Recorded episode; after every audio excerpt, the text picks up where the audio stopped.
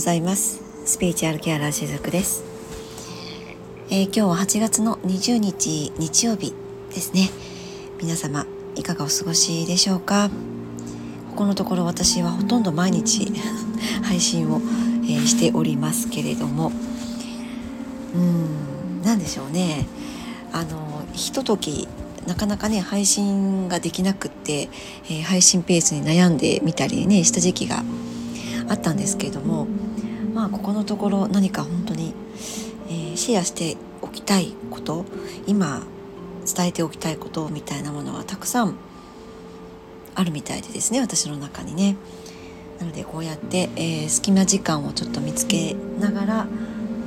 収録を、していたりします。はい、今日はね8月の20日日曜日ですけれども、どうですか皆さん、ここ最近の体調といいますか、実はですね、私昨日はね少し、自分の波動がちょっと落ちてたような感覚があったっていうふうにねお話ししたんですけども、それもあったんだけど、それと同時に実はめちゃくちゃ眠気がすごかったんですよ。もうずっとです。もうかれこれ、3週間ぐらいになりますかね。先月末ぐらいからもねずっと眠気がすごくて、何をやっててもね眠気が半端ないんですよ。ちょっと目を閉じるだけでもねすぐに寝れるみたいな、そういう状態はねここのところずっと続いています。で今もそれは続いていて、この放送をね聞いてくださっている方の中にももしかしたらそういったね状況の方がいらっしゃるかなって思ったのでね、今日はこのお話をねしてみようと思うんですけどもね。でね、この眠気っていうのは、先月末から今月のお盆あたりまでの期間、ライオンズゲートと言われるね期間に入っていましたけれども、それは2子2分の時期になるんですね。秋分、春分とかありますよね。その時期を境にそういった、確かにエネルギーが高まる、エネルギーの渦がすごく流れが強くなるっていう時期は確かにあるんですよ。でそれをエネルギーライオンズゲートっていう風にね表現をしたりするわけなんですけども、そういった時におそらく大体2つのパターンに分かれるんですが、眠気がすごく襲ってくる方と、逆に目がものすごく冴えてしまってなかなか寝つけないとかね、睡眠時間が短くなるとか、そういった2パターンに分かれると思うんですね。で私の場合はこの眠気がもうずっとあるという状態だったんですけども、このね眠気がある時一体どういうことが私たちの体の中で起こっているかっていうと、これは、いわばそのパソコンの再起動をしているような状態になっていると私は捉えているんですね。一旦その体の機能を止めてから、そしてその止めた時点で重要事項をね、自分の中でアップデートしているって、そういった期間かなと捉えています。だから眠気がねすごく、強くなる、なんだか寝ても寝ても普段と同じようなね生活をしているんだけど眠気が止まらないっていうタイミングって、こういった、ライオンズゲートっていうのは特にエネルギーが高まる時期なので、そういったのが如実に現れやすい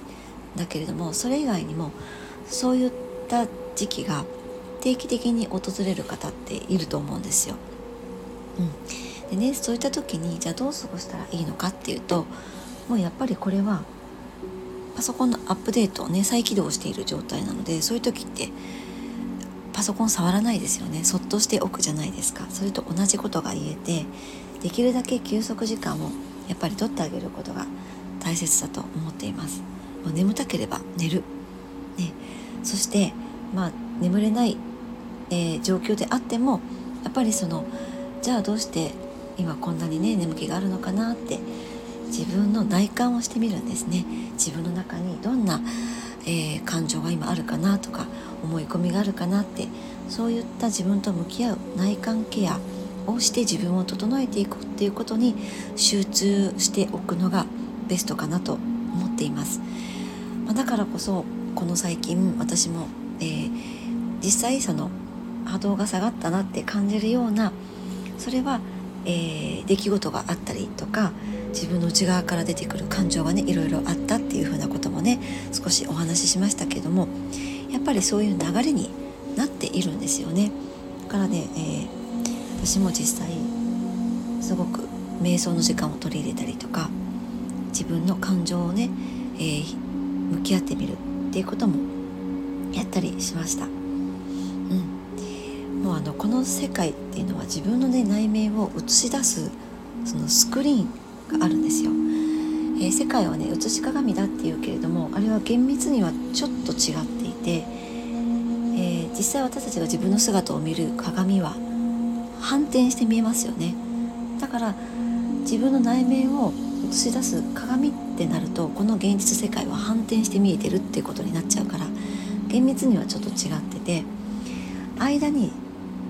自分の内面を映し出すスクリーンがあるって思ってください。で、そのスクリーンを私たちが見ているっていう感じなんです。そう、自分の世界っていうのは確かに自分が想像はしています。作り上げています。だからどんなものをそのスクリーンに映し出すかっていう、その責任はやっぱり一人一人にはあると思うんですよね。だからこういったそのすごく眠気が襲ってくるような、自分の内側のエネルギーをこう洗い出していくような、変えていくような、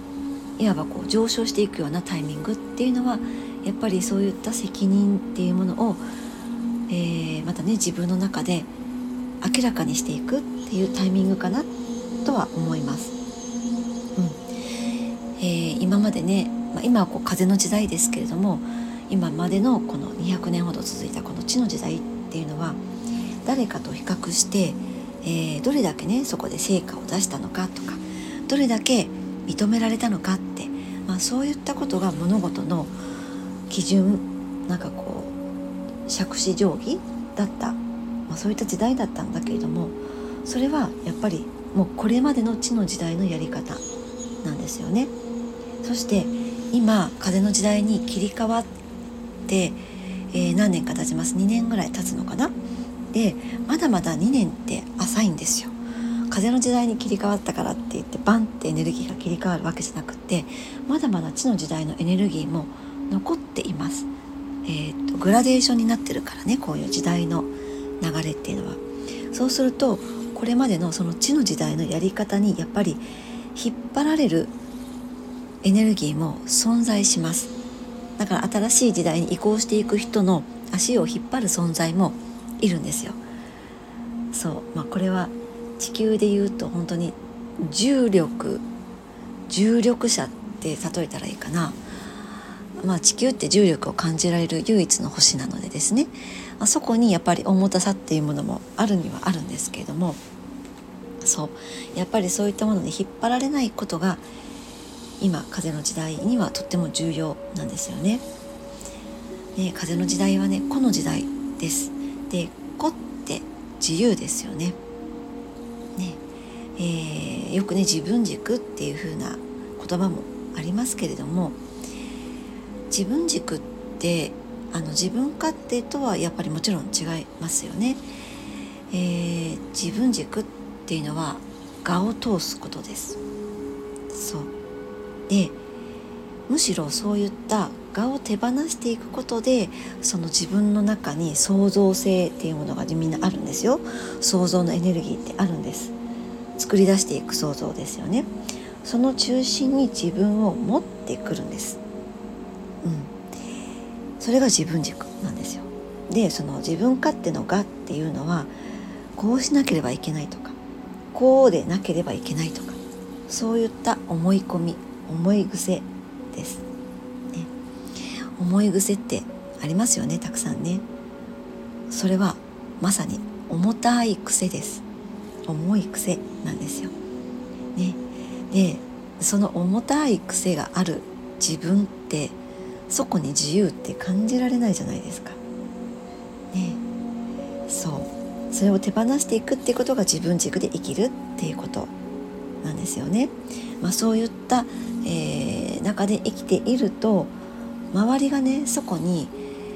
最適化していってくれる今は時代になっています。この周りっていうのは状況とか今自分が置かれている環境とか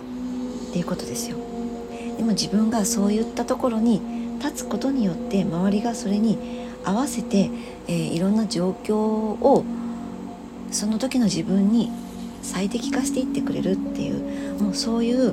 エネルギーが地球に今あるっていうことなんです。だから今、いろんなね、エネルギーの持った人種が今めちゃくちゃ揃っていると思います。インディゴチルドレンとかね、クリスタルチルドレン、リンボーチルドレンっていう言葉聞いたことある方いらっしゃると思うんですけども、私とか、今の40代後半ぐらいから、70代ぐらいまでの方もいらっしゃるかな、インディゴチルドレンの世代です。インディゴチルドレンご存じない方いらっしゃるかな、どうかな。物事をね、こう破壊しながら改革していく、割とね熱い魂の持ち主なんですよ。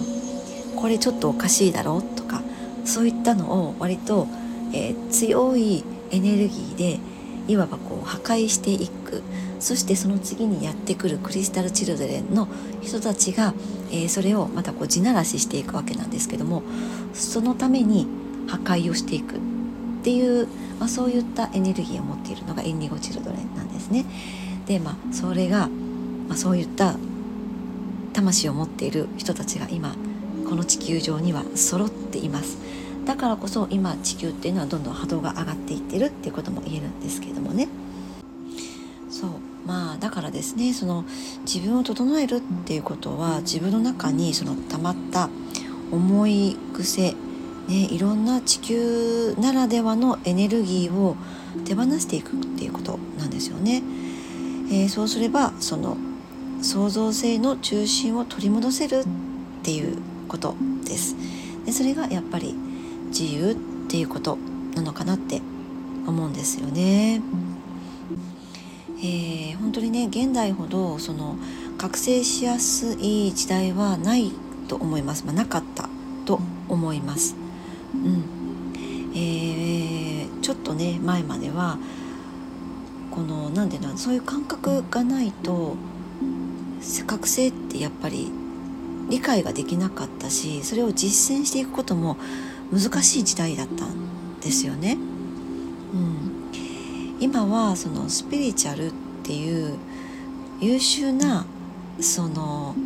自分の魂をアップデートしていくための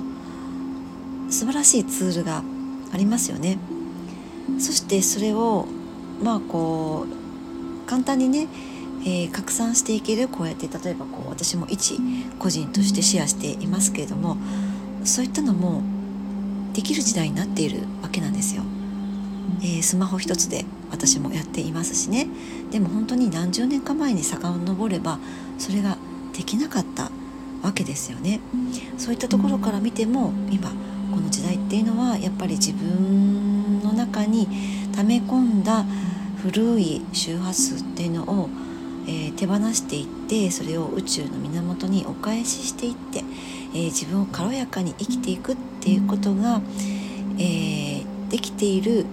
時代って思うんです。私の場合はですね、この期間、眠気という形で、そういった状況にあるのだっていうことが、分かっていてですね。で、その中で、特に、過去世の癒しというものをしながら自分の今の内面と付き合っていく、向き合っていくっていうことをね、やっています。いろいろとね、自分の内面と向き合うやり方ってあるんですけれども、やっぱり私がおすすめなのはワークですね。瞑想とかもそうですし、呼吸法とかもそうですし、あとは本当にこうイメージワークで、内面と向き合っていくっていうことをやりながら、結果的にその自分の内面でいろんなことを統合していくっていうことができるわけなんですけども、今ね実はちょっと思っていることがあって、そうですね、こういったワークをZoomを通してですね、例えばこう日曜日の朝とか月に1回ぐらいのペースでね、やっていこうかなと思っています。はい、またね、その日程がね決まったらここでもね告知をさせていただこうと思っていますのでね、はい、もしご興味のある方いらっしゃったらですね、ぜひその日曜日の朝、来月からやっていこうと思っていますので、早かったら今月やっていくかもしれないですね。27日にやるかもしれません。はい、ぜひお楽しみにされていてくださいね。はい、ということで日曜日の朝もお付き合いくださりありがとうございました。しずくでした。